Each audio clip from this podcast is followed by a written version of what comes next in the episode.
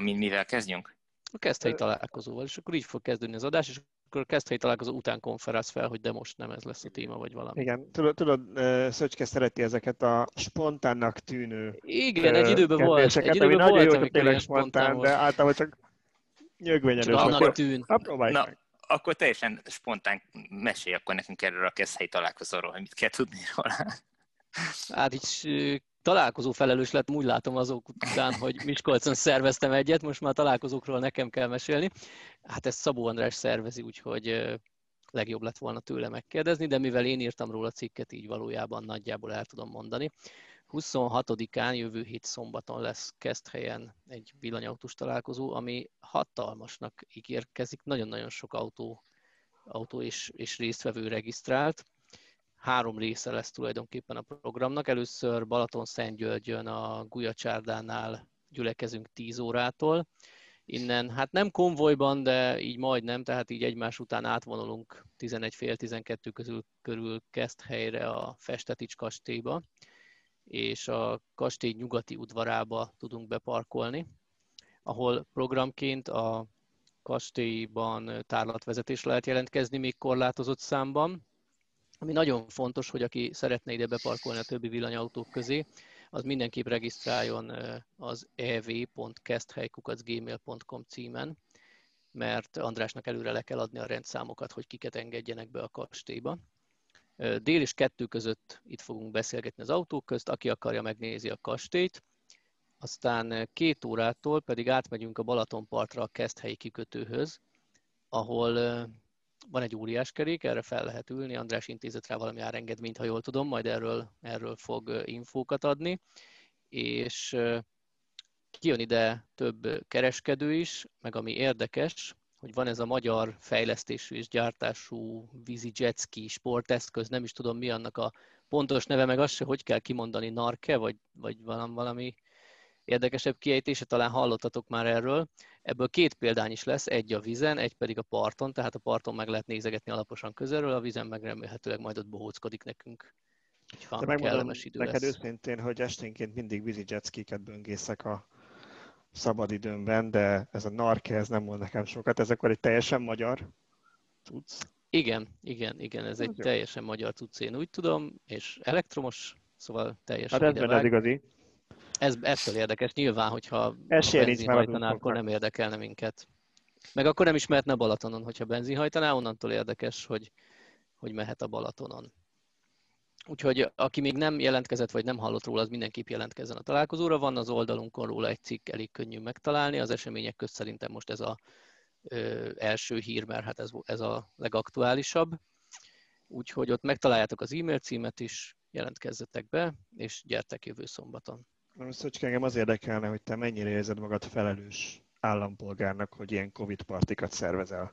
Erről mesél nekünk egy kicsit, mert Mm, Hát szabadtéri lesz a rendezvény, nem Igen. érjük el az maszk, 500 maszk lesz. Finoman, próbálom promózni a céges maszkot, úgyhogy Ja, értem, tehát, tehát maszk is lesz, így van. Meg majd, nem tudom, este iszunk pálinkát a rendezvény után, hogy minden vírus elpusztuljon, valamit majd kitalálunk. Mi, milyen maszk lesz ez, Tibor? Mesélj erről akkor nekünk. Elon? Nem, nem sütöm el azt az általad gyengének mondott poént. Ha hogy egyébként- hogy Elon Musk lesz a díszvendég, de Egyéb, egyébként teljes, egyébként teljesen igazad. Um, amit még kiemelnék, hogy um, szeretnénk készíteni egy nagyobb csoportképet uh, Nissan Leaf-ekből, mert hogy uh, hamarosan tizedik évfordulója, évfordulója lesz annak, hogy elkezdték a Nissan Leaf-ek gyártását. Úgyhogy akik Nissan Leaf-et használnak, azokat még a többieknél is jobban várjuk erre a találkozóra, hogy összejön egy nagyobb csapat egy csoportképre. Meg ha már promózzuk magunkat, akkor szerintem azt is el lehet mondani, hogy nagyon úgy néz ki, hogy lesz egy Mazda MX-30 és egy Volkswagen ID3 is. Így van, az egyikkel én megyek, a másikat pedig Szöske hozza találkozóról, úgyhogy ezeket is majd meg lehet nézni. Jó, hát hogyha egy ilyen spontán belevágtunk, akkor üdvözlök minden kedves hallgatót a Villanyóra 47. adásában. Ez a felvétel 2020. szeptember 17-én csütörtökön készül. Beszélgető társaim, ahogy a képen is a YouTube csatornán látszik, Szöcske, Szűcs Gábor, illetve Bíró Balázs. Sziasztok. És ezúttal, sziasztok! És ezúttal van két vendégünk is, akikkel napelemes energiatermelésről, illetve azon belül is a hálózatra visszatermelő napelemekről fogunk beszélgetni. Az egyik ő Pap László, aki Soul Invictus néven az utóbbi időben heti rendszerességgel publikál eszméletlen érdekes adatokat a megújuló energiatermelés világából. Másik vendégünk pedig Kicinger Zsolt, aki a napelemes energiatermelés egyik élharcosa volt Magyarországon. Sziasztok, üdvözöllek benneteket! Sziasztok! Mielőtt rátérünk, és elfelejtem, muszáj megemlítenünk, hogy ezt a villanyórát is, illetve a munkánkat a MOL Plagi támogatja.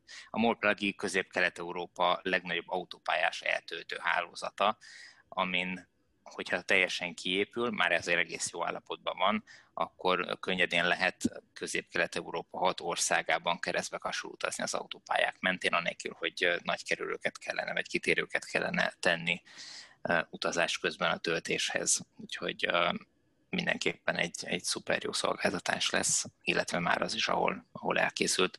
A több országban, Szlovéniában, Horvátországban és Csehországban már vagy teljesen kész, vagy majdnem kész a hálózat.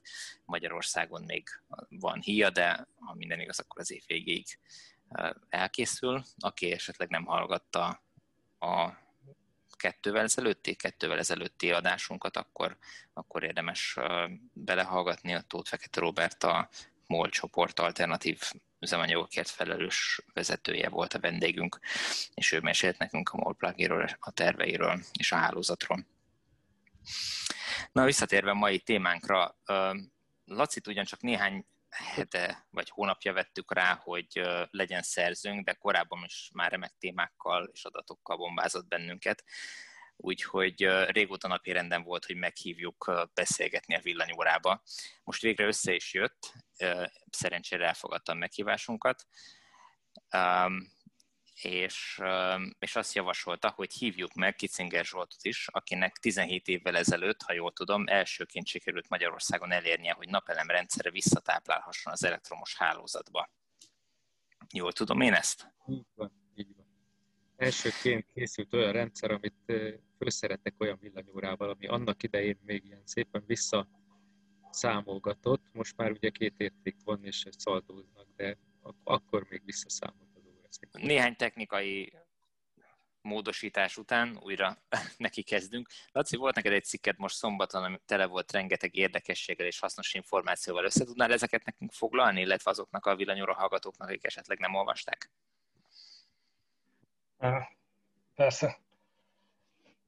Kezdjük talán az egyik hazai vonatkozású hírrel, ugyanis a Békés Csabán épül egy olyan naperőmű, amihez tartozni fog egy akkumulátortelep is. A maga a naperőmű az 1,3 megawattos lesz, a, a tároló az pedig 2,4 megawattóra. És a Szöcske írt korábban egy cikket arról, hogy szeretjük a napelemeket, de nem a szálltóföldeken.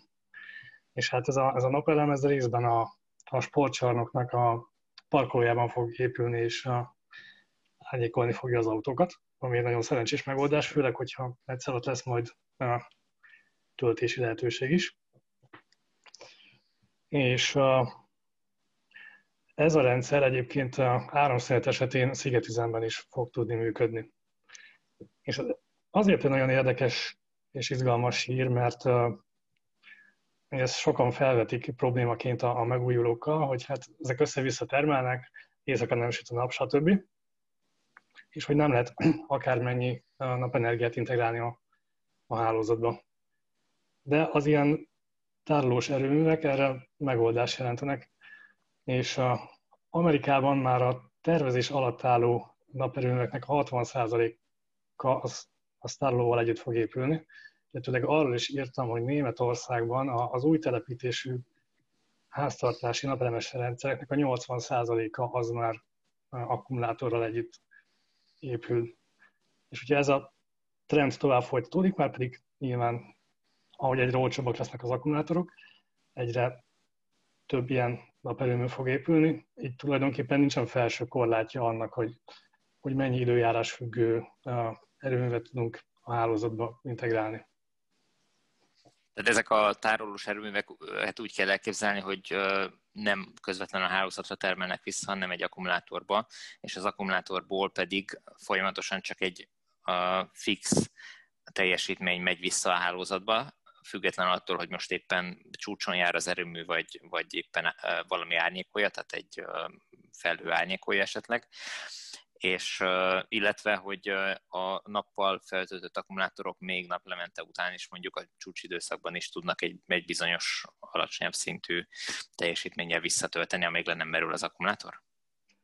Szerintem úgy kell elképzelni, hogy, hogy délben, amikor a legmagasabb a, a termelés, akkor a, annak egy részét betölti az akkumulátorba, és ezzel a hálózatnak a terhelését ez csökkenti, mert most ugye ez problémát jelenthet majd, hogyha nagyon sok napelem lesz már, hogy, hogy napközben, akkor a, nagyon nagy lesz a, a napenergia aránya, ami különböző problémákhoz vezethet a hálózatban. És hát emellett ilyenkor előfordulhat az is, hogy, hogy negatív lesz az ára már szélsőséges esetben, amire volt már példa ugye áprilisban. És a, de éppen ezért fognak egyre jobban elterjedni az akkumulátorok, mert a, ugye az nem üzlet a, a termelőnek, hogy, hogyha nem kap a, az áramért semmit, ezért jobban megéri neki napközben eltárolni, és az esti csúcs időszakban eladni, amikor magasabb az ára. Ez ugye nem csak neki jó, hanem a hálózatot is kiegyensúlyozottabbá teszi. Nincsenek ilyen nagy kilengések egy nap közben, akkor a, ugye le kell kapcsolni a, a foszilis erőműveket, mert akkor elárasztja az egész országot a napenergia, és este meg mindent hirtelen vissza kell kapcsolni, amikor lemegy a nap. Tehát ez a problémán fognak segíteni az ilyen hibrid erőművek.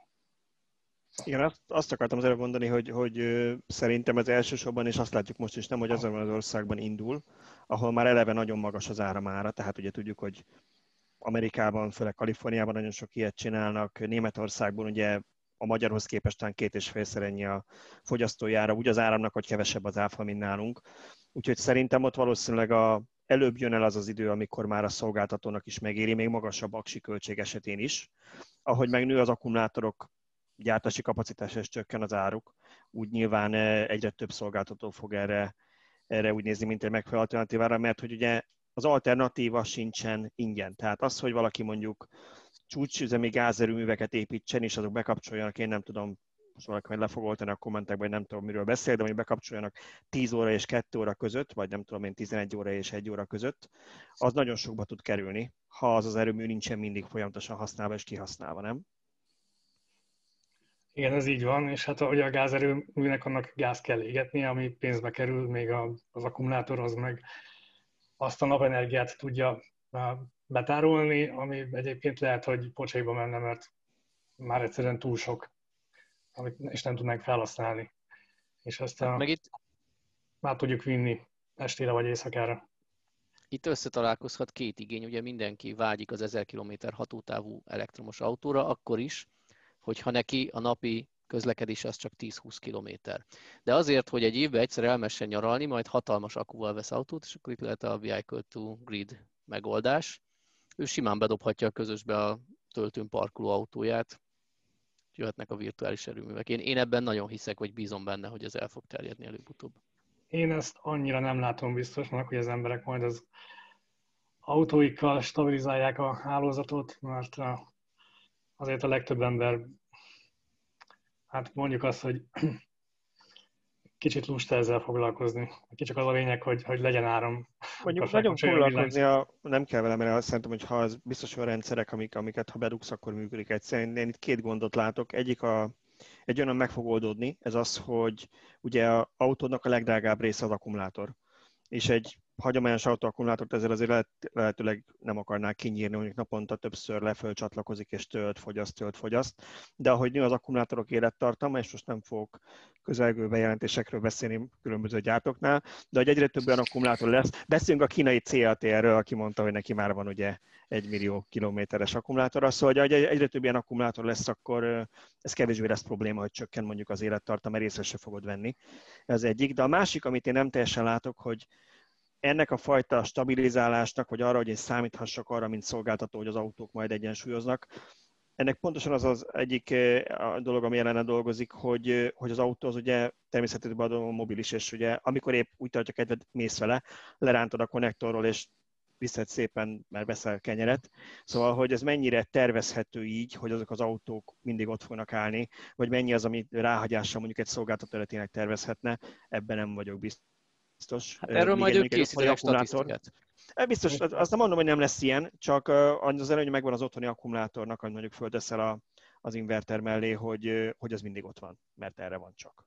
Ja, Ez kétségtelen. Más, a másik dolog pedig, hogy ezzel lehet vitatkozni, de szerintem előbb-utóbb az autók többsége egy, egy robot taxiflottához fog tartozni, és azok meg egész nap menni fognak. Tehát nagyon, nagyon fognak rájönni. Nagyon hívtál, Tibor, mert megint elmegyünk egy bizonyos irányba, amit nem akarnék. Megint a nem, science fiction. Nem menjünk el, csak úgy megegyeztem, hogy...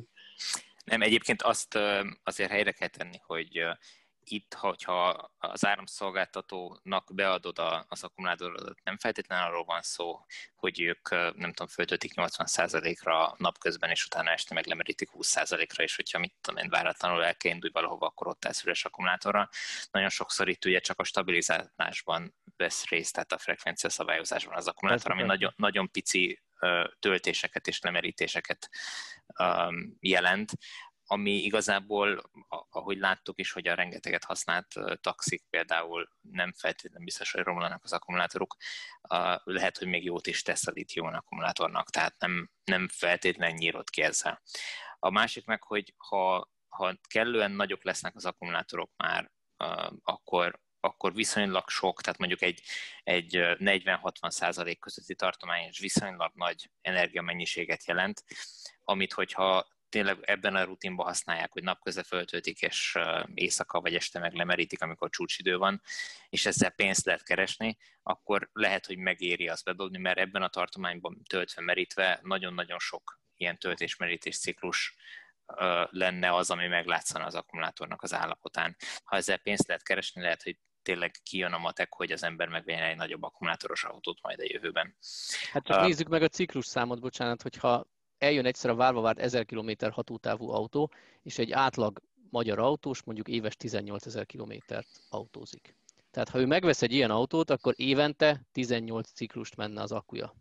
Ami mondjuk bír 2000-et. Tehát ha ő legalább bedobja egy ilyen hálózat kiegyenlítő rendszerbe, legalább valamire használva lesz az az akku, mielőtt bontóba megy az autó 15 évesen. Hát igen, egy, egy millió kilométeres akkumulátornál már simán lehet, hogy gyakorlatilag 90 százalékos állapotba kerül, mikor, mikor az autót megdobják. A harmadik, amit mondtál lesz, hogy, hogy bármikor levehetik a hálózatról az autókat, és akkor lehet, mennyire lehet ezzel tervezni. Ugye itt abba kell gondolkodni, hogy rengeteg autó lóg majd egyszerre, tehát több tízezer autó lóg egyszerre a hálózaton, és most abból egyet levesznek, az egyrészt alig lehet majd észrevenni, és én egyébként abban gondolkodok, hogy mivel ezt távolról központilag fogják szervezni ezt az egészet, ezeknek a működését. Ezért, hogyha mondjuk egy autó eltűnik, akkor a másik, nem tudom, 9999 autónál egy hajszányit kell módosítani csak a terhelésen ahhoz, a töltésen vagy a merítésen, hogy ugyanazt a, a szintet kapjuk össz, Biztos, én, teljesítménybe, tehát hogy, hogy szerintem... Nem is azt mondom, nem... hogy ez halára van ítélve, csak hogy valószínűleg nem annyira triviális, mint így elsőre tűnhet, de mondjuk abban teljesen igazad van, hogyha mondjuk azt nézed, hogy Covid előtti időszámításban mondjuk az irodaházaknak a parkolójában egész nap 8-10 órát áll 1000-2000 autó, azokkal mondjuk lehet tervezni, mert max ebédszínűbe mennek el az emberek vele egy fél órára, vagy akkor sem, mert csak kisétálnak a kollégákkal, és délután 5 előtt ott lóg egész nap. Abszolút. Majd ettől a jövőben, hogyha ez mindenkinek nyilván mire. Hát így van például pont, a, amiről írt Zsolt a Fiatnak a kísérleti rendszere, ahol most azt hiszem 61 néhány autó, 62-64 autó lóg rajta, de ezt majd fel fogják többszörösére még bővíteni. Tehát ott az alkalmazottak szépen ott fognak állni az autókkal a napelem alatt, és lehet rá számítani, hogy napközben ott fixen ott lesz, ha nem is az összes csatlakozón, de mondjuk számolnak a kétharmadával, vagy amennyivel szeretnének. Így van, és hogyha ugyanezek az autók elmennek haza este, és otthon is van egy ugyanilyen töltő, akkor akkor simán akkor meglehetősen, amikor hazaér, akkor, akkor csúcsidőszakban, amikor mindenki otthon van, és, és felkapcsolja az elektromos fogyasztókat a háztartásokban, akkor a, a nappal betermelt, napelemről betermelt áramot fel lehet használni este az autókból. Tehát, hogy ez, ez működhet, be kell valljam, én sem nagyon hiszek benne, hogy ez, ez nagyon könnyen el fog terjedni, de van esély rá. Na lépjünk tovább a birkákra vagy juhokra. Hogy is van ez? Hallotok? Engem is? Abszolút. Igen. Igen. Nyugodtan szólj hozzá, hogyha van... Igen, hát végighallgattam itt ezt az akkumulátoros sztorit. Hát ez per pillanat körülbelül úgy áll, mint 2003-ban a napelem, tehát nagyon nem éri ilyet csinálni.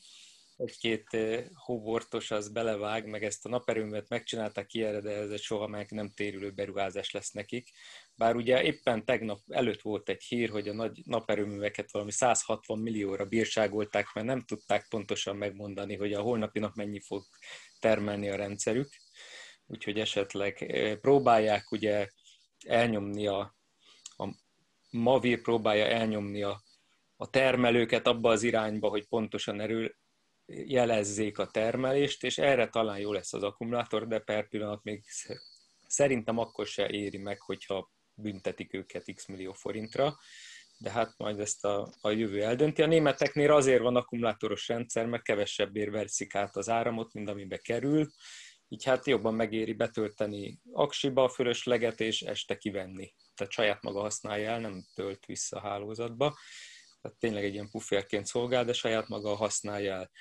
A autókkal kapcsolatban én nem hiszek abba, hogy valaha megvalósul ez a de-oda töltök, ha lesz 1000 kilométeres hatótávú autó, mindenki boldog lesz, hogy el tud vele menni 1000 kilométert, föltölti és, és fogja használni. Egyrészt ennek műszaki akadálya is vannak, ugye ide-oda tölteni a hálózatban nem olyan egyszerű, ezek az inverterek, ezek, ezek gyenge pontok, mint ahogy mondtam a legelején, amit ugye nem hallottak az emberek, 2003 óta működik a napelemes rendszerem, és egy invertert meg kellett benne cserélni, Na most a szomszédomnak van egy Renault zoe abba is az invertert már cserélni kellett 5 év után. Abban az esetben, ha vissza akarunk táplálni a hálózatra, akkor pont még egy inverter kell, mert ugye az egyik az egyik irányú inverter, ami váltóáramból egyen csinál, csak ha vissza akarunk táplálni, akkor egyenből kell váltót csinálni. Tehát ez nem csak az autót drágítaná meg, ha vissza akarnánk tölteni, hanem komoly műszaki problémákat is föl fog vetni. Azért alapvetően ugye nem arról van szó, hogy én most gondolok egyet, vagy Tibor gondol és a, és a Leaf-ét hirtelen átteszi Vehicle to Grid üzemmódba, ha csak nem kap egy over the air update-et a Nissan-tól ugye SMS formájában, de, de valószínűleg arról lesz szó, hogy már úgy fognak autók kijönni ezektől a cégektől, hogy erre fel vannak készítve, mert ugye ezt elég sok villanyautó márkánál hallottuk már, hogy ezt tervezik, tehát én nem hiszem, hogy ha, ha ők gyárilag úgy tervezik, hogy ezt tudja, akkor az akkor az nem bírná. Ha meg nem bírja, akkor meg a garanciának ki kell téredni. Uh, itt nem, a, nem az autóval van gond, tehát amit, amit Zsolt mond, az, az hogy ugye a, a maga a töltőkkel, tehát hogy nem, nem elég uh, nem elég, hogy a... Hát megbízhatóak ezek a töltők, másrészt meg, meg se érné visszatölteni, mert ott ugye veszteség azért van valamennyi. Tehát én, úgy gondolom, hogy aki betölti az autójába az áramot, az, az nem fogja azt, azt már onnan kiszedni. Ami, ami még érdekes lehet, ugye pont, hogy az ilyen, ilyen régi elektromos autókat, amit mondtál is, hogy 2011 óta gyártanak, azokban az akkumulátor már kezd tönkre menni, ezeket kiveszik belőle, és ugye a gyár, gyárak visszaveszik, és pont a lakásoknál használják fel, tehát a, olyan lakásoknál, ahol napelemes rendszer van, oda eladják, és ha van egy 24 kW-os aksink a családi házunkon, akkor már nagyon jó kis pufferünk van tehát azzal gyakorlatilag az őszi-tavaszi időszakban úgy el tudunk működni, illetve az ősz, a tavasztól őszig tartó időszakban úgy el tudunk működni, hogy a hálózatnak nem adtunk el semmit, nem vettünk fel semmit, tehát önállóak vagyunk. Hát nyilván télen azért kevés. Szerintem mielőtt elmegyünk ebbe az irányba, kanyarodjunk vissza a kezdetekhez. Ugye ma már teljesen természetesnek vesszük, hogy létezik ez, a, ez az adveszmérés, tehát hogy a nyári felesleget vissza tudjuk tölteni a hálózatba, vagy hát a napközbeni felesleget, és azt később este vagy akár télen ki tudjuk venni a hálózatról, de ez nem volt mindig így. Ugye amikor te elkezdtél napelemet telepíteni 2003-ba, illetve azt sem tudom, hogy, hogy te akkor kezdted, vagy pedig már korábban is volt, ez a 2003 az csak a, a nem, 2003-ban, a kezdet. Nem, 2003-ban kezdtem telepíteni, tehát akkor, uh-huh. akkor lett föltelepítve a rendszer, uh-huh. akkor kimentünk egy egy japán céghez, illetve egy német céghez, aki a napelemet, illetve invertert adta, hazahoztuk, felszereltük, rádugtuk a hálózatra, és, és csodálkozva láttuk, hogy hopp, megáll a villanyóra. Vissza ugyan nem pörgött, de a régi villanyóra megállt. Na hát akkor jött a gond, hogy hát jó lenne, hogyha ez nem megállna, hanem visszafele tekelne, vagy legalábbis elszámolnak, úgy, ahogy Németországban. És akkor megkerestük a szolgáltatót, ahol ez az elmű, konkrétan, mert én budapesti vagyok, ahol élből ugye ezt elutasították, hogy hát szó se lehet róla, ilyen, ilyen, ilyen nem működhet.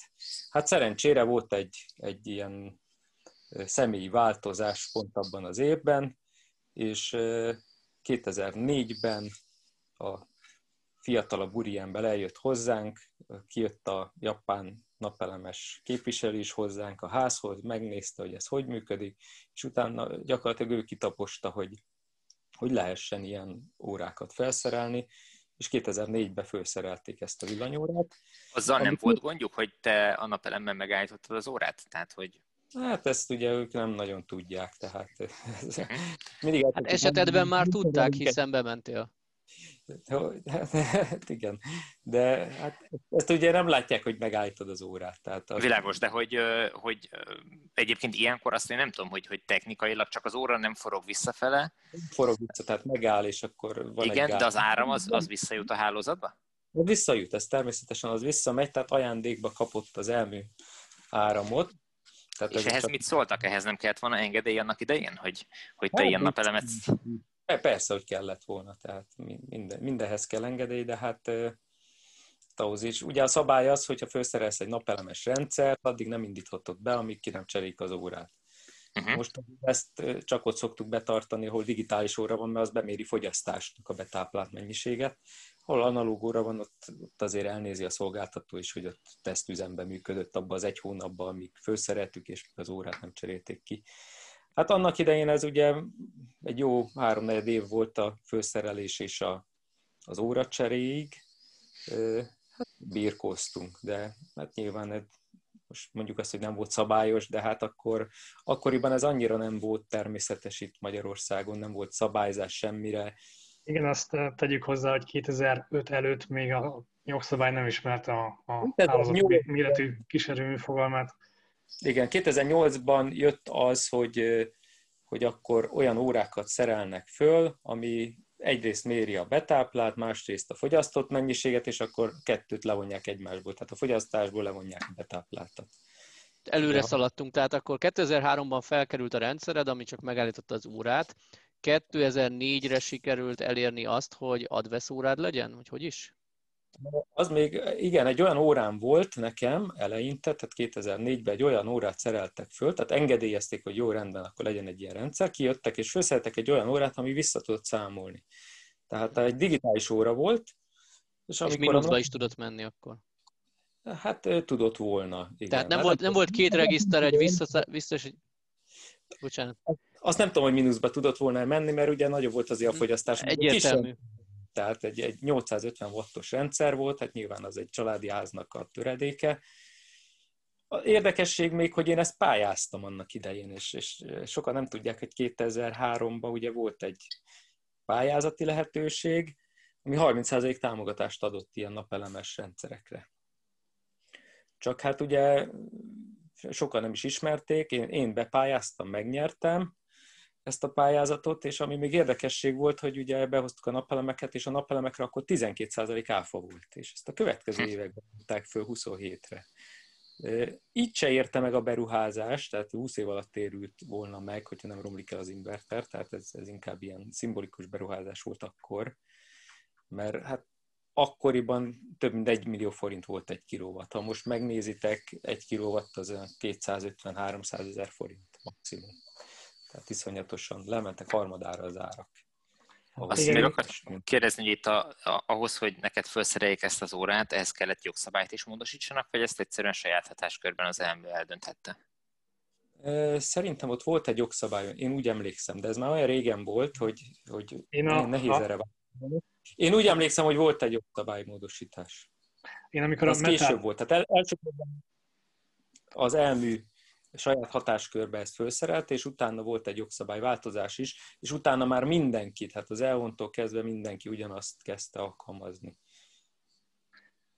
Én utána néztem ez a jogszabályoknak, amikor a Metár tenderről szóló cikkemet írtam, és de úgy volt, hogy a 2005 előtt nem létezett ilyen fogalom, hogy házhatási méretű kísérő, és 100 kW alatt a, a, nem is lehetett a, a, átadni a szolgáltatónak, tehát csak a, a naperőmeket ismerte a jogszabály, és 2005-ben vezették be a 100 kW alatti a rendszerekre is ezt a kötelező átvételt, és akkor fizettek valány forintot a betáplált áramért, és 2008-tól van szaldós rendszer. Tehát akkor ezek szerint azt, amit, amit, amit Zsoltnál bekötöttek, az, az, az valami... a szolgáltatónak a jó felsége volt, hogy, hogy ők ezt megengedték, hogy, hogy a ilyen nettó elszámolás legyen, tehát szaldós rendszer. De jó, jó, jó kísérletnek nekik. Igen. Tehát mindegyik szolgáltató megengedte utána, de valóban a jogszabály az 2008-as lehetett, mert ugye 2008-tól van a legtöbb ilyen napelemes cég, ha megnézitek, akkor uh-huh. alakult. És akkor vezették be azt, hogy olyan óra legyen. Nekem akkor kicserélték az órámat, amit, amit 2004-ben ugye megkaptam. Azt a digitális órát kicserélték egy olyanra, ami a két értéket méri. Hát azóta van az az 180, 280 érték az órákon.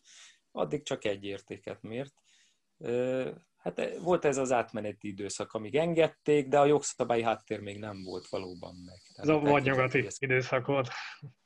Igen, igen. Tehát ez a, ez a kezdetek kezdete volt. Tehát nagy, nagyon régen volt már. Hát azóta nagyon sok ö, csatát megvívtunk különböző dolgok miatt. Itt az inverterekkel elkezdtek kekeckedni, hogy melyiket engedjük, melyiket nem. Ezzel óriási káoszt okoztak egy időben, ott 2008 után aztán mostanra letisztultak ezek a viszonyok. Hát most ugye a legnagyobb probléma az, hogy 4 kW fölötti rendszereknél bármikor bevezethetnek adót. Tehát ahogy most az 500 kW-osokat elkezdték megsarcolni ezzel, hogy jelentsetek holnapi nap mennyit fog termelni a rendszer Nyíregyházán, amit elég nehéz lejelenteni, és ha nem pontosan jelentetek, akkor nem fizetünk annyit, hiába szerződtél annyira Ugyanez meg lehet a 4 kW fölötti rendszereknél, és bármikor oda vethetnek egy ilyen hálózat használati díjat. De ezt már, nem is tudom, ezt egy 2000 hát 17, 6 Azóta. 16, aki 16 vezetik, rá, de, de azóta két, 4 kW fölötti rendszerekre ráverhetik. A legújabb fejlemény egyébként az, az EON most kaptunk levelet, hogy egy fázisra már nem nagyon akarnak engedni két és fél kilowattnál nagyobb rendszer. Megborítja túl sok napelemes rendszer van, így hát most ezzel indokolták, hogy inkább a, már úgy tervezzünk, hogy 3 kW, 4 kW az háromfázisú legyen. Ez azért lényegesen drágít egy ilyen kisebb rendszeren. Tehát azért egy háromfázisú, 3 kW-os inverter az másfélszer annyiba kerül, mint egy egyfázisú. Hát meg főleg kellemetlen, akinek egy fázis van egyszerűen bekötve, mert neki van, nem tudom, egy fázison 30-40. Ez egy érdekes szitu, igen, hogy az, ott, ott akkor azt mondják, hogy maximum két és felet rakhatsz föl, ami azért elég kevés. Egy családi házhoz 4 kW kell, tehát én mindig azt szoktam mondani, 3 és fél 4 kW, ami elvisz egy családi házat, ha nincs elektromos autó, és akkor itt, ha rátérünk az elektromos autókra, nyilván számolgattátok, hogy mennyi napelem kell. Nekem írtam több ilyen cikket, nem tudom, valaki olvasta-e, igen, láttuk, autós. olvastuk belőlük néhányat. Ott, ott, ott számolgattam, tehát nagyjából egy másfél kilovattos rendszer kell ahhoz, hogy egy ilyen kisebb elektromos autó 15 ezer kilométert el menjen, és, és akkor ingyen töltöttük. Hát nyilván ezek az újabb autók kicsit többet fogyasztanak, tehát azt mondom, hogy egy két, két, két és fél kilowatt kell ahhoz, hogy 15 ezeret elautókázzunk ezekkel az újabb jobb járgányokkal. Igen, ezt, ezt nagyjából én is meg tudom, meg tudom erősíteni körülbelül ezek a számok nálam is. Uh, és én még visszakanyarodva egy kicsit az egyfázisra, ezt így szomorúan hallom, hogy két és fél kilowattnál akarják meghúzni a határt. Uh, én, én eleve a három fázist egy kicseszésnek tartom, mert hogyha ha 316 amper van bekötve, akkor én kell sakkozzak a fogyasztóimmal, hogy mit tehetek egy fázisra, még hogyha egyszer van 32 amperem egyben, akkor sokkal könnyebben uh, tudom használni a fogyasztóimat. Hát igen. És mindez csak azért, hogy a, a szolgáltatónak kényelmesebb legyen. Kíváncsi lennék, hogy Amerikában, meg Angliában, meg Japánban, ahol, ahol egy fázisokat kötnek be minden háztartásból, hogy a francia tudja a szolgáltató kiegyensúlyozni a, a hálózat egyensúlyát, hogy mindenhol csak egy fázis köt be.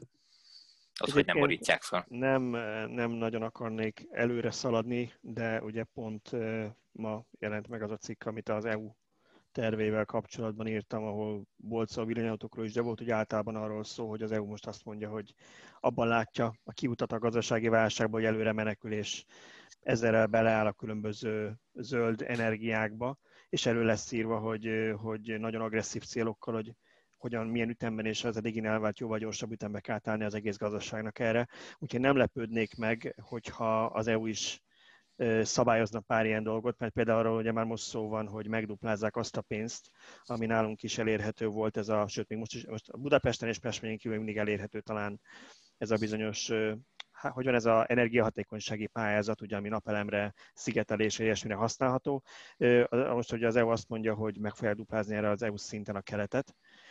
Úgyhogy én nem hinném, hogy, hogy ők nagyon engednék azt, vagy nagyon szeretnék azt, ha elkezdenének szórakozni a szolgáltatók a, a lakossággal, mert nagyon agresszív célokat jelöltek ki, hogy az államtermésben például 65%-ot jelöltek meg 2030-ra, amit a megújulónak el kell érnie. Úgyhogy ha ez átmegy, akkor szerintem itt ebben lesz némi változás talán. Remélhető hát reméljük. Hát az, az a kérdés, hogy mennyire számolnak a lakossági fogyasztókkal, vagy mennyire komolyabb napelemes erőművekkel. És a másik az ugye, amiről beszéltünk az előbb, ez az otthoni energiatárolás.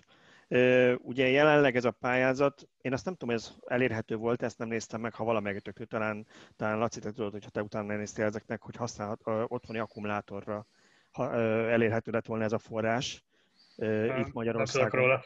Én, én sem tudok róla, hogy benne lett volna. Tehát, hogyha mondjuk ilyeneket belevesznek, azt nem, azt nem azt mondom, hogy az összes napelemes rendszer így fog kiépülni, ha csak nem teszik kötelezővé, főleg addig, amíg Magyarország mondjuk 42 forintot fizetsz az áramért, és nem százal amennyit, mint Németországban, vagy, vagy mondjuk Kaliforniában lenne jóval többet. De hogy, hogy valószínűleg, hogyha több lesz az otthoni akkumulátoros tárolás emiatt, akkor kevésbé lesz probléma ez a napelemes túltermelés. Nyilván. Hát, egyébként ez, ez, ez ilyen kis erőműveknél, tehát ilyen családi házaknál ez nem lehet probléma. Tehát ez, ez egy ilyen kitalált dolog a szolgáltató részéről. és sokkal inkább nagyon gondnak érzem a nagy erőműveket, tehát ahol ilyen 10 megawattos erőműveket építenek. Nem véletlen az, hogy már csak 22 forintért veszik át az áramot, vagy még annyira se hát azokat szállítani kell, az tényleg megborítja, a az borítja meg a hálózatot, nem az, hogy egy családi házon fönn van egy 4 kW-os rendszer, és azt én elhasználom, vagy a szomszéd, tehát az azért a trafoig se nagyon jut el. Tehát olyan sok napelemes rendszer nincs itt, meg szerintem nem is lesz soha, hogy ezt megborítaná. Én, én továbbra is minden fórumon azt mondom, hogy a kis rendszereket kéne sokkal jobban ösztönözni, mert az helybe termelődik, helybe elhasználódik a nagy része, most ilyen erőműveket építhetünk a pusztára, meg bárhova, bármilyen tetőre, de, de azt szállítani kell ugyanúgy, ahogy az atomerőműből az áramot. Jó, hogy tiszta áram, de akkor is szállítani kell, azon van veszteség, szállítási költség. Ezeknél az erőműveknél iszonyatos eh, karbantartási költségek is vannak, egy tetőn nincs. Tehát tetőre fölraktam 17 éve a napelemet, és én nem nyúltam hozzá, nem mostam le el lehet jönni megnézni. Annak idején még olyan nagyon szakszerűen nem is szereltem, semmi baja nincs. Én erre mindenképp szerettem volna még visszatérni, egy-két kérdést föltenni. Ugye azt említetted, hogy egy inverter csere az már volt ennél a rendszernél, és mi a, a termelést mennyire monitorozod? Látszik-e, hogy mondjuk csökkent idő alatt a termelés? Hát megmondom őszintén, nem nagyon nézem. A, illetve hát az éves termeléseket láttam, én szerintem, tehát én, én hiszek a japán gyártónak, aki azt mondja, hogy 10 évente 4%-ot romlik a panel, és, és ez valószínűleg így is van. Tehát ezek a jó minőségű panelek, ezek 10 évente 4%-ot romlanak, tehát azt jelenti, hogy 4%-kal kevesebbet fog termelni, de nyilván ez évről évre változik, tehát ez az év, ez jobb volt, mint a tavalyi. A tavalyi az jobb volt, mint a tavaly előtti ilyen napsütéses órákat tekintve, termelési adatokat nézve. Az invertereknél viszont azt, azt már látjuk, nem csak a saját rendszeremben, ami 17 éves, hanem ugye mi, nekünk saját napelemes cégünk is van azóta. Látjuk, hát több ezer... Akkor teljesen beszippantott ez a, ez a téma. Igen, hát most már kicsit kezdünk elfáradni benne, de, de látjuk, hogy a, az inverterek azok 7-10 évet bírnak. Tehát utána egy felújítás vagy egy csere, az, az szükségeltetik. Tehát itt itt az jár jól, aki, aki 20 év garanciával megveszi, és tényleg meg lesz még a gyártója annak az inverternek, és ki fogja neki cserélni. Mert különben a javításuk, még a régi invertereknek lehetséges a javításuk, de ezeknek az újaknak már nem. És hogy visszakapcsoljuk kicsit az előző témához, én úgy hallottam, majd megint csak ha, ha valaki felkészültebb, akkor javítson ki, hogy ugye az készül, ugye beszéltünk erről a szaldós termelésről, de ugye tudjuk, hogy ennek vége lesz. Ha jól tudom, talán 2024 vagy 25 jelenleg a, a, a, a dátum. 24. E, igen, mondjad még egyszer? 24. 24, köszönöm szépen. És ugye én úgy hallottam, hogy, hogy az, a meglévő rendszerekre úgy fog úgy, úgy fogják bevezetni, hogy most megvan a rendszered, az maradhat, de hogyha te például invertert cserélsz, vagy pedig ö, nagyobb, mondjuk bővíteni akarod, és emiatt nagyobb invertert, vagy több napelemet akarsz venni, akkor arra már nem használhatod ezt. Tehát ez csak a meglévő rendszert konzerválja magyarul. Azt nem tudom, hogyha valakinek például, ahogy te is mondtad, mondjuk tönkre megy az inverter, és még egy ugyanakkorára cseréli, az még bele fog-e férni, de ha mondjuk akkor rájössz, hogy hát most már mostanra van már két villanyautó is a családban, akkor tegyünk már fel még öt panelt, van hely a tetőn, és akkor vegyünk egy nagyobb invertert, ha már úgyis cserélni kell, akkor már lehetséges, hogy nem fog működni a szaldó.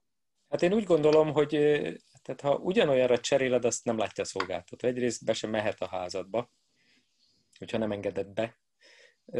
Amit láthat, ezek az okos órák már látják a csúcs teljesítményt, hogy mennyit tolsz ki. Tehát az, az fogja látni, hogyha te egy négyes helyet fölraksz egy tízest. Tehát az, az, az szerintem látni fogja, tehát olyankor újra kell engedélyeztetni. Tehát ha valaki rendszert akar csinálni, azt, az addig csinálja meg, mert utána ki tudja, mi lesz. Tehát. Igen, az, az gondolját még most, hogy, hogy mekkora fogyasztás lesz később. Igen, igen a villanyautó miatt ezt át kell gondolni, igen. Hogy most, most Leg, legalább az inverter legyen akkor, ami majd a későbbi fogyasztását fedezi, panelezni majd ráér később is. De az is igen. 24-ben már tényleg az akkumulátoroknak olyan ára lesz, hogy az ember elgond. Tehát ezt nem lehet tudni. Tehát lehet, hogy akkor elgondolkozik, hogy jó, hát akkor toljok bele, veszek egy nagy akusi bankot, és akkor beletöltöm a napelemről, este meg a kocsiba töltöm. Igen, ezt a, a, szerintem az olvasóink egy része már is tudja, hogy más sem a podcast hallgatók, hogy én is ugye a Gárdonyi e, családi birtokon napelem telepítésre adtam a fejemet idén, és mi is És már láttunk fotókat róla. Láttál, igen. Meg, volt, meg volt az első mérföldkő, hogy... Hiba volt, mindegy. Igen. Szóval, hogy, hogy, hogy ott én is úgy terveztem, hogy ugye ez egy 3 kilovattos rendszer, de az inverter 4-es, hogyha úgy látjuk később, hogy többet vagyunk lent, több, több a fogyasztás, akkor fel lehet még tenni a mostani 10 mellé még 5 panelt, és akkor az meg van oldva. Na most egyet rontottál el ezzel a tervvel. Igen. Pár év múlva, amikor rájössz, hogy te bővíteni szeretnél, már olyan napelem nem lesz. És ha nem Solar edge csináltad, akkor majd, majd segítünk, hogy hogy lehet ezt megoldani, mert sorban vannak kötve ezek a napelemek, és ha egy meghibásodik, akkor kinyitvan az egész, hanem ilyen okos rendszerről van szó. Nagyon sokan így tervezték, hogy na most fölrakok egyet 3 kW-ot, 4 kW-os inverterre, csak mire rájöttek, hogy na most bővítek, addigra már teljesen más panelek voltak, más méretben, más színbe. Más Én azért úgy számolom, hogy az első teljes év után látni fogom, hogy hmm. van erre szükség, vagy nem, úgyhogy talán jövő májusig még, remélem nem megy jövő májusig az a cég, ami a napelemeket gyártotta, mert valami 30 év garanciát adtak rá. Ezt igen. Ez egy év alatt nagyon változik a piac, ezt el tudom nektek mondani. Egy éve még a Poli 280-as napelemet hoztuk be, most már a poliknak nyoma sincs, már a félcellás mono 340-es, 370-es panelek futnak.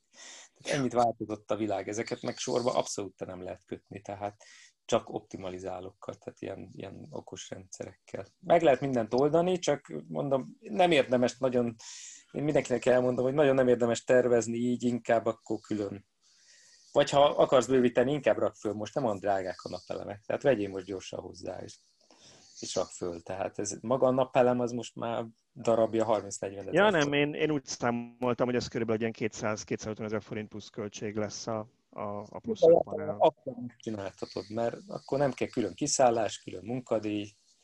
Ez most már utólag könnyű okosnak lenni persze, de, de ez tény, tényleg ez így van, aki bővíteni akar, mindig el szörnyet, úristen, milyen munkadíjat adunk a négy nap elemre. Hát csak ugyanúgy ki kell szállnunk, oda kell menni, ugyanúgy oda kell menni a brigádnak, föl kell menni a tetőre.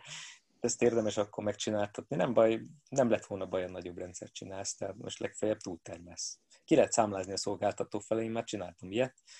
Adószámot kell kiváltani, igaz, hogy vacakú fizetnek, meg le kell adózni, de ki lehet számlázni, ha esetleg túltermelés van, meg el is lehet használni egy kicsit.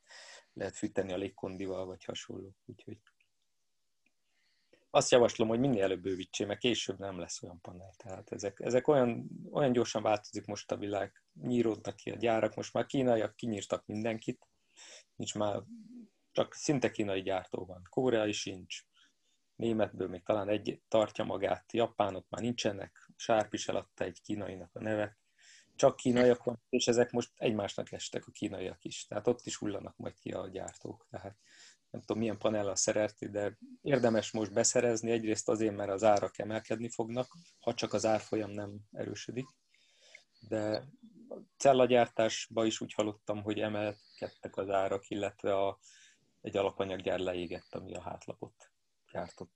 Ja, láttunk már ilyen gyárleégést annak idején 20 évvel ezelőtt, a, vagy 25-tel a memória csipeknél, emlékeztek rá? Igen. Volt egy időszak, amikor egekbe szöktek a, a memória árak a számítógépekbe, ne, egyszerűen nem, nem is lehetett kapni, hiány is volt belőlük, mert ja, akkor tudom, táj, Tájvanon... Tájvanon leégett igen. valami. Igen. De hát nem volt régen. A... Nem volt az 20 éve szerintem. Én, én, én, én akkor egyetemista voltam, és mindenki mondta nekem, hogy most gyorsan vegyek memóriát, mert milyen olcsó. Én mondtam nekik, hogy figyeltek, lesz ez még egy, egy mega, az ezer forint. Hát ha most megnézzük, hogy mennyibe kerül, hát elszörnyedünk. Pedig, pedig ha Tesla részvény helyett én is memóriát vettem volna, most már mindegy. Tehát úgy, úgy leestek az árak, nem lehet tudni, hogy mit hoz a jövő. Tehát leég egy gyár, az egy kis ideig föltolja az árakat, utána nyilván ez vissza fog korrigálni, de, de hogy olyan panel már nem lesz, az szinte biztos, mert annyira változtatják a technológiát, mindenki trükközik mindennel. Egy picit nagyobb napelemet gyártok, és akkor adom 370-esnek, egy picit szélesebbet gyártok, egy picit vékonyabb kerettel gyártom, és ha fölraksz egy olyat a, olyan panelt, ami nem ugyanolyan, hát egyrészt bénán is néz ki, másrészt rontják egymást. Tehát a 300-as mellé odaraksz egy 370-est, akkor az 300-asként fog működni, de 370 wattot fizettél. Csak nem tudod külön stringre rákötni, ugye? Csak nem tudod külön stringre, de hát az meg azért kell bizonyos darabszámú napelem, tehát 6-7 napelem minimum kell. Meg nem egy kilowatt.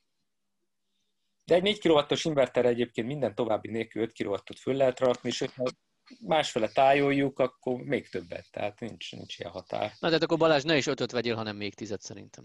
Szerintem hát, holnap rendelem.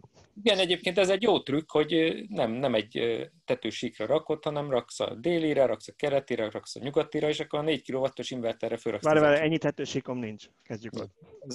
Akkor a pakkolsz, vagy a falra. egy délnyugati, meg egy északkeleti. Az északkeretit inkább kihagynám szerintem. Északkeletire nem nagyon éri meg, bár van, aki oda is pakolt, volt már erre példa, mondtuk neki, hogy ne, ne, ne, de csak ragaszkodott hozzá, jó, mondtuk, akkor fölrakjuk. Valószínűleg így volt esztétikus, hogy a ház minden oldalán legyen. Igen, úgy tetszett neki. Hát termelni nem termel, de a design az mindenek felett. Hát ilyen kamunapelem, nem? Csak a üvegpanel van. Mint a, mint a kamu kamera, biztonsági kamera? Igen. Laci, akarták kérdezni valamit, csak belé folytattuk a szót. Igen, igen, hogy, hogy beszéljünk egy kicsit arról, hogy, hogy a, mi a különbség a kínai napelemek, meg a márkás napelemek között, hogy megéri a felárat. De már csak kínai van. Én még azt tudtam mondani, hogy melyik autót vednéd meg, a japánt vagy a kínait. Ezt mindenki gondolkozzon el rajta. Most el, elment a kép, nem valahova? Valaki itt van. Hallottok azért? Hallunk, igen, igen, hallunk. Igen, igen.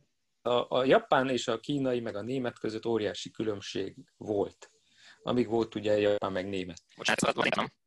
Egyrészt a keresztvastasság, ami, ami döbbenetes különbség, tehát ilyen mechanikai tulajdonságokban sokkal erősebbek voltak. A Japánnak 46 mm-es kerete volt, és össze volt csavarozva, sőt, tehát egy időben két keresztmerevítőt is beraktak. A német az 42 mm-es. Kínaiból nem kapsz olyat, ami 35-nél vastagabb lenne, sőt, hát mostanában az a divat, hogy 30 mm-es kerettel adják. Ez ugye egy mechanikai tulajdonság, a szél, a hóteher, mit csinál vele. De a nagyobb baj az, hogy az anyagminőség az milyen, hát szereltünk 2013-ban több ilyen intézményi rendszert, akkor volt egy ilyen nagy boom amikor az intézmények pályázhattak, mi is sokat elnyertünk, szeretünk koreai, japán és kínai napelemet is. A kínaiat azt azért, mert valaki ragaszkodott hozzá, hogy már pedig oda kínait szeretnének. Hát ebből kettő szétégett a csatlakozónál, mert erősdásodott a csatlakozó. A japán-koreaihoz nem nyújtunk termelnek azóta is. Hát ez a minőségbeli különbség. Tehát éppen az egyik partnerünk minap felhívott, egy, nem is a minap, egy hónapja felhívott, hogy hát vásárolt tőlünk invertet, hát kérdezem, milyen napelemet vett. Azt mondja, hogy hát most ilyen Meisan kínai napelemet vettek, és úgy látták, hogy az elmúlt hónapokban ugyanúgy termel, hogy a, a német napelem. Hát mondom, jó, hát tehát nézzük meg majd öt év múlva. Múlt héten fölhívott, hogy nézzünk már rá rendszerem, az egyik napelem nem termel, ez egy ilyen Solar Edge, ezt kimondhatom. Tehát a Solar Edge azt tud ilyen optimalizálós rendszert csinálni, tehát ott napelemenként látod, hogy hogy termel, ránézett a gyártó, és kapásból megmondta, hogy a, ott napelembe az egyik dióda az szétment. Na most, ha ez nem ilyen rendszerbe van kötve, hanem sorba, akkor az egész sor az kinyiffant volna, vagy akár kisgyulladt volna, mert ugye ha egy dióda nincs, akkor, akkor ott megnő az ellenállás, és melegszik az az egész panel, tehát ez kisgyulladhat. Ott is valami tűz most nemrég van. Tehát én, én azt mondom, hogy a kínaiból biztos van jó, de nem tudjuk, hogy melyik. És ez a fő probléma. Tehát Hát meg az a mi, a mi a kínai, most gyorsan megnéztem, mert már én sem emlékeztem rá. Nem fog nevet mondani, mert azt már nem tudom. De én, az enyém az német napelemes cég gyártmánya, de Kínában gyártották. Tehát az is kínai, csak mondjuk Németországban mondjuk a tervezőközpontja a cégnek. Hát nem tudom, melyikre gondolsz, a Q-szerre, ha ki lehet mondani. Fogalmam nincs már, hogy melyik volt a már. Annak mája, hogy a németbe tervezik. Amikor a japán gyártó tesztelte ezeket a paneleket, fogta az összes koreai, nem az összes, de ami kicsit ilyen márkásabb, a nagyon márkátlanokat, nem mondom ki most itt a nevüket, ami nagyon-nagyon olcsó kínaiak nem is tesztelte, a kicsit jobb kínaiakat tesztelte, 80 fokon tesztelték, hogy mennyit bírnak, és hát volt, amelyik nem sokat bírt. Tehát hat év után már zuhant le a teljesítménye. És ebben nincsenek benne ezek a korodálások, hogy elkorodál a csatlakozó, kiég a dióda, tehát ezek, ezek olyan problémák, ami ugye bármikor előjöhet. És a legnagyobb baj az, hogy hiába vállalnak 30 év garanciát, ez egy, ez egy gyártói garancia. Maga a forgalmazó az két évet vállal, és utána majd azt mondja, hogy menj a gyártóhoz. Na most, ha nincs meg a gyártó, akkor van a baj. Tehát a kínaiból is meg lehet venni azt, ami, akik már 15-20 éve gyártanak mondjuk napelemet. Tehát annak valószínűleg van tapasztalata. De, de én mindig azt szoktam mondani, hogy az ár az mindent elmond. Tehát a legolcsóbbat ne vedd meg. Régen volt egy ismerősöm a vízműveknél, jöttek be az ajánlatok, úgy kezdték, hogy kidobták a legolcsóbb és a legdrágább ajánlatot és a többivel kezdtek foglalkozni. Ezt kéne a nap, tehát mindenkinek ezt kéne csinálni. Tehát az a baj, a legtöbb ember a legolcsóbbat veszi meg. A legolcsóbb nem véletlenül a legolcsóbb, nem azért, mert hú de jót vettünk, hanem annak oka van, hogy az olcsó. Igen, ez általában az élet minden területén így van, hogy a legolcsóbban óvatosan kell menni. Így van, tehát autóba is. Hát, én a Toyota-mat Peugeot-ra cseréltem, hát ne beszéljünk róla, jó? Hogy ne beszéljünk róla, mert szeretnénk még Peugeot is tesztelni szerintem, úgyhogy ne. épp, épp, épp elég, hogy kiosztottuk őket, hogy mennyire uh, sokat fogyaszt a 2008. Bár hát, szerintem az nem csak mi írtuk meg, hanem kb. mindenki. A hibrid tesztjét, tehát azért nem csak azzal vannak ilyen problémák. Na, maradjunk annyiba. És említetted, hogy elektromos autót is használsz. Mióta, mikor váltottál elektromos autóra szintén, azzal is ilyen korai... Nagyon korán. Nagyon korán, és én nagyon, nagyon vagány voltam, mert az ebay-en vettem egyet Amerikába. Használtan. Mi történhet? Két millió forintért, és gondoltam, hogy ezt behozom, fú, de jó lesz. Hát végül is négy és fél milliónál megállt az ára, mert ugye a tűvnél eket a tűvvel fogadtatni. Hiába forgalmazták itt azt a típust, az mégis Amerikából jött, hiába volt japán gyártmány, azért az Amerikából jött, tehát ott azért kellett rá fizetni. Azt használtam két évig, teljesen hibátlan autó volt, a aksia az már csak 70%-on volt. De valószínűleg nem tett jót neki, hogy fél évig állt. Úgyhogy viszonylag le volt merülve az akkumulátor. Ez, ez milyen típus volt? Japán gyártó. Hát ez 2002-es japán gyártó, hát kitalálhatod, hogy melyik volt, tökéletes autó volt, egy 80 éves zenésznek adtam el két évvel ezelőtt, amikor is megpályáztam egy új típust ebből, amiben már 40 kW-os aksi van, és Várj, várj, várj, most Tibor tippeljen, mert Tibor segítünk, tehát japán gyártó, Amerikában sok volt, mert onnan vette, most már 40-es is van belőle, egyet találhat. Nem a Mazda, akkor csak a Nissan lehet? Gyárt, gyártanom barnát is még ez lett volna, amit, amivel segítettem volna nekem. Igen. Te hibátlan volt a kocsi egyébként. Hát úgy adtam el, hogy csak az aksia volt már 70%-on, de az öreg azt mondta, hogy neki az bőven elég, mert 50 kilométert megy egy nap, Kecskeméten, és hát gyakorlatilag haza is ment vele egyébként.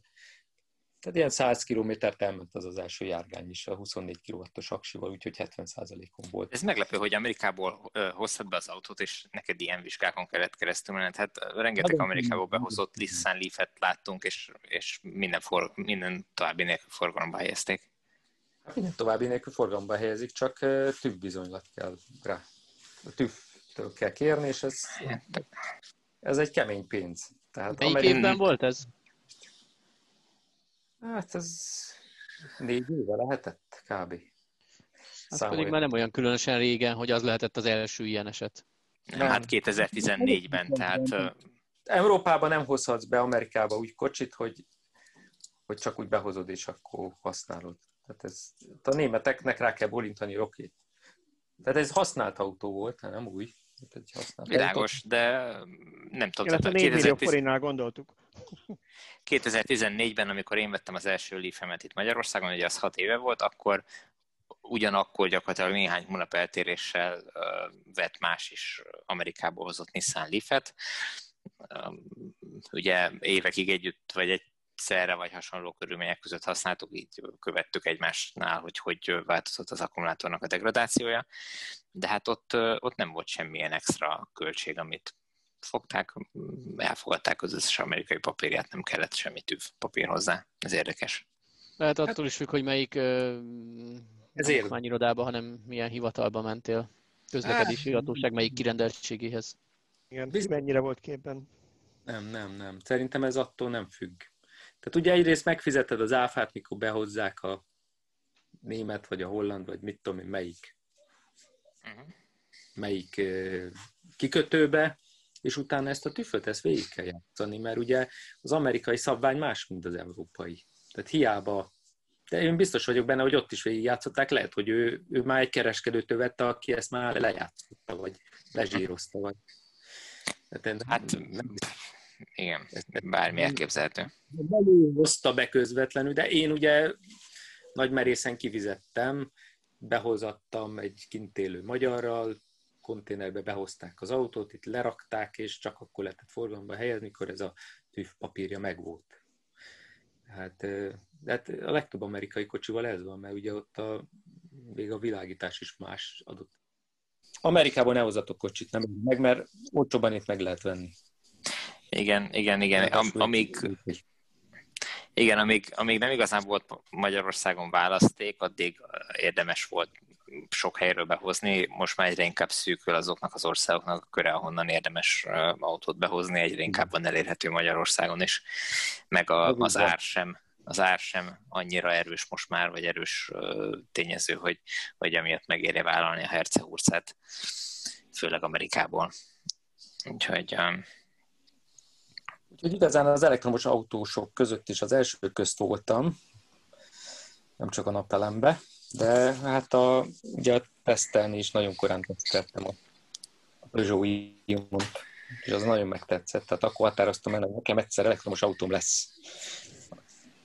Hát a napelem Igen, is az elektromos autó az vonza egymást, tehát úgy gondolom, hogy aki az egyiket elkezdi előbb-utóbb a másikhoz is odaér. Igen, én is azt hiszem. Egyébként igen. Még arra kíváncsi lennék, hogy mit gondolsz arról, hogy Magyarországon is lesznek-e hamarosan állami támogatás nélkül épülő naperőművek?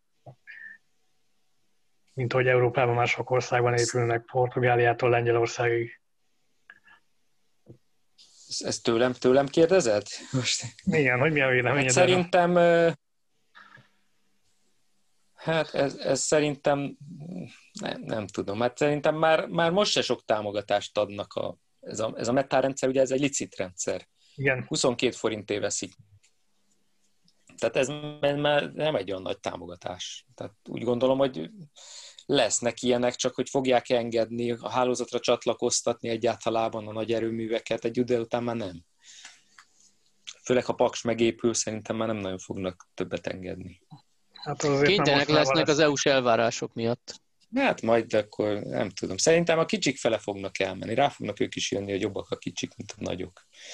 Hát de nem tudom, hogy megéri el. Tehát most 10x forintért megépíteni, iszonyatos, hát mi kiszámoltuk, hogy egy 500 kW-ost akartunk építeni, és végül inkább ilyen 50-eseket építettünk. Tehát az 500 kW-nál olyan horror összeg az engedélyezés, a karbantartás, a felügyelet, a mit tudom én micsoda, az csak akkor, akkor volt nagy biznisz, amikor adtak rá támogatást. Ezek indokolt költségek szerinted, vagy ez inkább ilyen sarc? Tehát, hogy ez mennyire... Ez indokolt, hogy kirakod a, a mező szélére, ott nincs semmi. Oda kell egy trafó. Ha viszont egy házra rárakod, ott, van villanyvezeték, kérsz több ampert, azt kifizetted, és kész. De, de ha egy trafót ki kell építened, az, az be kell vezetékelned a nagy feszültségű oszlopig. Ezek óriási költségek. Tehát ezek mondjuk egy 500-as rendszer, az, az fajlagosan többe kerül, mint 10 darab 50-es. Még akkor is, ha a 10 darab 50-est a földre rakod, mert nem kell hozzá trafó, meg nem kell 5 millióért, meg 8 millióért engedélyeztetni, meg, meg utána jelentgetni. Tehát én, én úgy gondolom, hogy valószínűleg azért... 500... Azt akartam csak mondani, hogy valószínűleg azért valahol a kettő között van az igazság, nem? Mert, mert valóban hogy mondjam, nehéz elképzelni, hogy egy bizonyos idő után nem lesz már mindenkinek ott a fejében az, hogyha egy új családi házat épít, hogy felújít valamit, hogy ne rakjon napelemeket a tetejére, mert máshol is ezt fogja látni. És valóban, hogyha saját magadét meg tudod termelni, pláne, ha mondjuk van aksid, akkor valamilyen szinten önellátó vagy. Kaliforniában egyébként, ha jól tudom, pont idén január 1 vezették be, hogy minden új építésű háznál kötelező napelemet tenni a tetőre.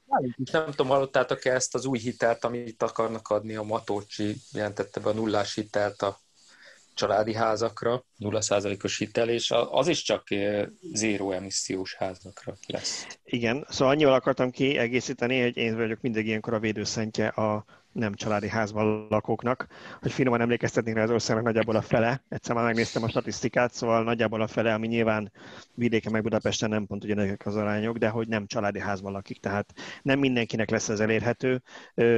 Aztán, hogy mennyi lesz az, amit mondjuk majd paksal termelünk meg, mint ilyen alap, és a, és a napelem mondjuk a többit váltja ki a, a gázerőműveket, vagy pedig mennyire lesz később az, hogy ha mondjuk paksnak lekapcsolják a, a régi, a paks egyet egyszer csak, amikor már teljesen használódik, hogy akkor azt is mondjuk megújulóval váltjuk ki, az már egy nagyon messze vezető kérdés valószínűleg. De én is azt gondolnám, hogy valószínűleg csak akutelepekkel lesz ez megvalósítható, hogy, hogy valamennyire tárolható legyen az áram. Hát biztos vagyok benne, hogy ez lesz, lesz itt új technológia az akunál. Ha úgy fejlődik, ahogy a napelem, akkor tíz éven belül drasztikus változások lesznek. Tehát ha más nem az árban. Tehát ha megnézitek, a, én mindig mondtam, hogy a napelemmel nem az a baj, hogy most hány százalék hatásfoka van, mert simán elfér annyi a családi házakon, amennyi kell, hanem az ára. Ahogy leesik az ára, akkor elkezd hirtelen terjedni. Ugyanez lesz az aksikkal is. Tök mindegy, hogy mekkora az az aksi egy családi háznál most nem kell kisebb aksit csinálni, meg nagyobb hatásfokot, az ára kérdés. Ha aki olcsó aksit tud csinálni, ami legalább azt tudja, mint a mostaniak, csak olcsóbban, akkor az pikpakkel terjed. És eh, biztos, hogy ez lesz tíz éven belül, tehát töredéke lesz a, az akkumulátor ára mostaninak.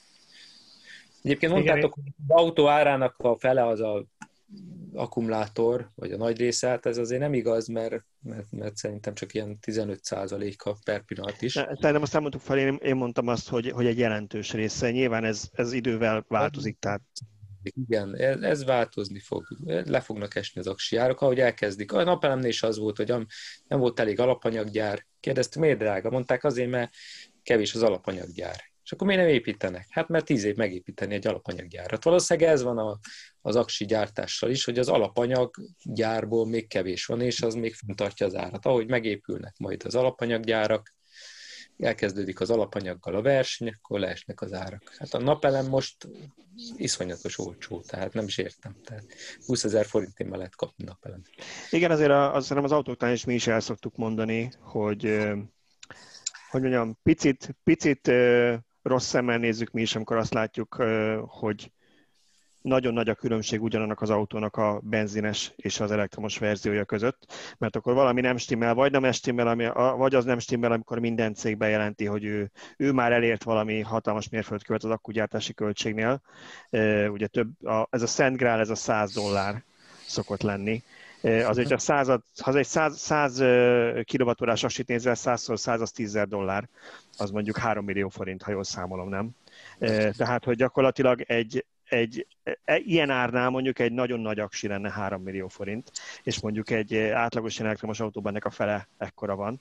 E, nyilván nem tartanak még a 100 dollárnál, de legyen 150 dollár, akkor se biztos, hogy mindig indokolt, ha mondjuk kétszer annyiba kerül a, az elektromos a, egy autóból, mint a, mint a benzines, mondjuk 6 millió helyett 12 vagy millió, vagy még több. Szóval, hogy ez, ez én is úgy gondolom, hogy valószínűleg Ebben még benne van esetleg a mostani fejlesztéseknek az amortizációs költsége is, de előbb-utóbb ennek az olcsó aksiának meg kell lenni az autóknál is, és az otthoni energiatárolásnál is. Az itt lehet, hogy egy kicsit mesterségesen is visszatartják ezt, mert azért nagyon gyorsan nem mehet egy ilyen átállás. Tehát az, az bedöntene minden. Hogy most hirtelen olcsók lennének az elektromos autók, ki a fene venne más? Mi lenne a hirtelen annyi embert nem lehet kirúgni, meg annyi beszállítót főszámolni. Meg nyilván, amit, amit mondtál, hogy a napelemeknél is volt, hogy az alapanyaggyárak nem készültek el, ugyanígy most ez él az akkumulátorgyáraknál is, hogy, hogy egyszerűen még azok a gyárak, amik ezeket az akkumulátorokat termelni fognak, fogják, még nem üzemelnek, vagy nem üzemelnek teljes kapacitással. Tehát ott van, nézzük a Tesla gigafactory az is 30%-os készültségen van. Itt van a, a Gödi Samsung gyár, az is jó, ha nem tudom, a harmada, ha megépült, a többi az készül, ugyanez van Komáromban a, Komárom, igen, Komáromban az SK Innovation-nél, tehát hogy ezek, ezek mind épülnek, ezek a gyárak, csak itt közvetlen környezetünket, környezetünket tekintve is, és hát ezeknek föl kell futni ahhoz, hogy, hogy le tudják gyártani a szükséges energiamennyiséget. De ha jól értem, akkor te azt mondod, hogy igazából ezeknek az akkumulátoroknak az ára nem kicsit fog esni a következő tíz évben, hanem mondjuk a harmadára, ötödére fog leesni a mostani árnak, nem? Nagyot, nagyot, igen. Most gondoljatok bele a napelemnél is, ugye annak idején volt a poli meg a mono napelem, és a mono az jobb hatásfokú volt, de jóval drágább volt. Mondták azért, mert a gyártási költség drágább is. Valaki, valami mérnök rájött, hogy ezek a mono napelemeket hogy lehet olcsón gyártani. És onnantól kezdve ez a trend teljesen megfordult, a polinapelemek halára vannak ítélve, tehát ez gyakorlatilag már csak ilyen maradékot kapni. Tehát ugyanez lesz az aksiknál, és egyszer csak valaki rájön, hogy hogy lehet olcsóbban gyártani ugyanazt. Tehát, vagy még jobbak. Igen, ez egyébként jó hasonlat, mert én, néztem, hogy a, milyen ütemben csökkennek a napelemes árak, illetve az aksi árak, és mind a kettő körülbelül 20%-kal csökken a, a termelés a megduplázása esetén, tehát ugyanaz az ütem. Csak kérdés persze, hogy melyikből mennyit gyártanak, de, de hasonló ütemben csökkennek. Hát és ezt ne, ne felejtsük el, hogy Tibor említette itt a, például a Gigafactory-nak a 30%-os készültségét, ugye ez eredetileg tervezett alapterületről szól, de ugyanakkor elérték azt a éves gyártási energia mennyiséget, vagy pontosabban azt a rátát, amit eredetileg terveztek az egyharmad területen. Úgyhogy ez azért Igen. nyilván az is számít, hogy milyen energiasűrűség az. Hát gyorsabban fejlődött a technológia, mint ahogy ők fel tudták építeni egy gyárat. Igen. Igen, és hát nyilván ez azt is jelenti, hogy ott még ezen a területen van még, mit tudom én, körülbelül háromszor ennyi hely, ahol, ahol tudnak gyártani, tehát az eredetinek hát hogyha ha semmi nem változik, akkor is legalább a háromszorosát fogják tudni termelni, de hogyha tényleg belefutnak egy ilyen technológiai váltásba, amiről ott is beszél, akkor simán összejöhet, hogy mit tudom én, az eredetinek a tízszeresét is fogják tudni gyártani, amikor elkészül az eredetileg tervezetnek a tízszeresét fogják Meg tudni. hogy jövő héten megbeszéljük. Várjál, az nem jó, mert holnap bedől a Tesla. Ja, holnap? Uh, most van mindig. Ismét. De nem várja meg a kedvestét se? Nem, mert, nem, mert az egyik olvasónk kommentbe egy fél évvel ezelőtt mondta, én be is írtam a naptáramba, hogy holnap ellen nézzünk rá, hogy földbe állt a Tesla, mert mondta, hogy fél éven belül földbe fog állni a Tesla, hogyha ha így folytatják, és úgyhogy... Nekem is van pár olvasói komment, lementem majd megfelelő alkalommal megosztom ezt velük, de szerint, még... Szerintem most még szálljátok be, hogyha, vagy szálljátok ki, hogyha ha van részvényetek, mert... Hát, aztán... van még a tőzs, de gyorsan eladok mindent.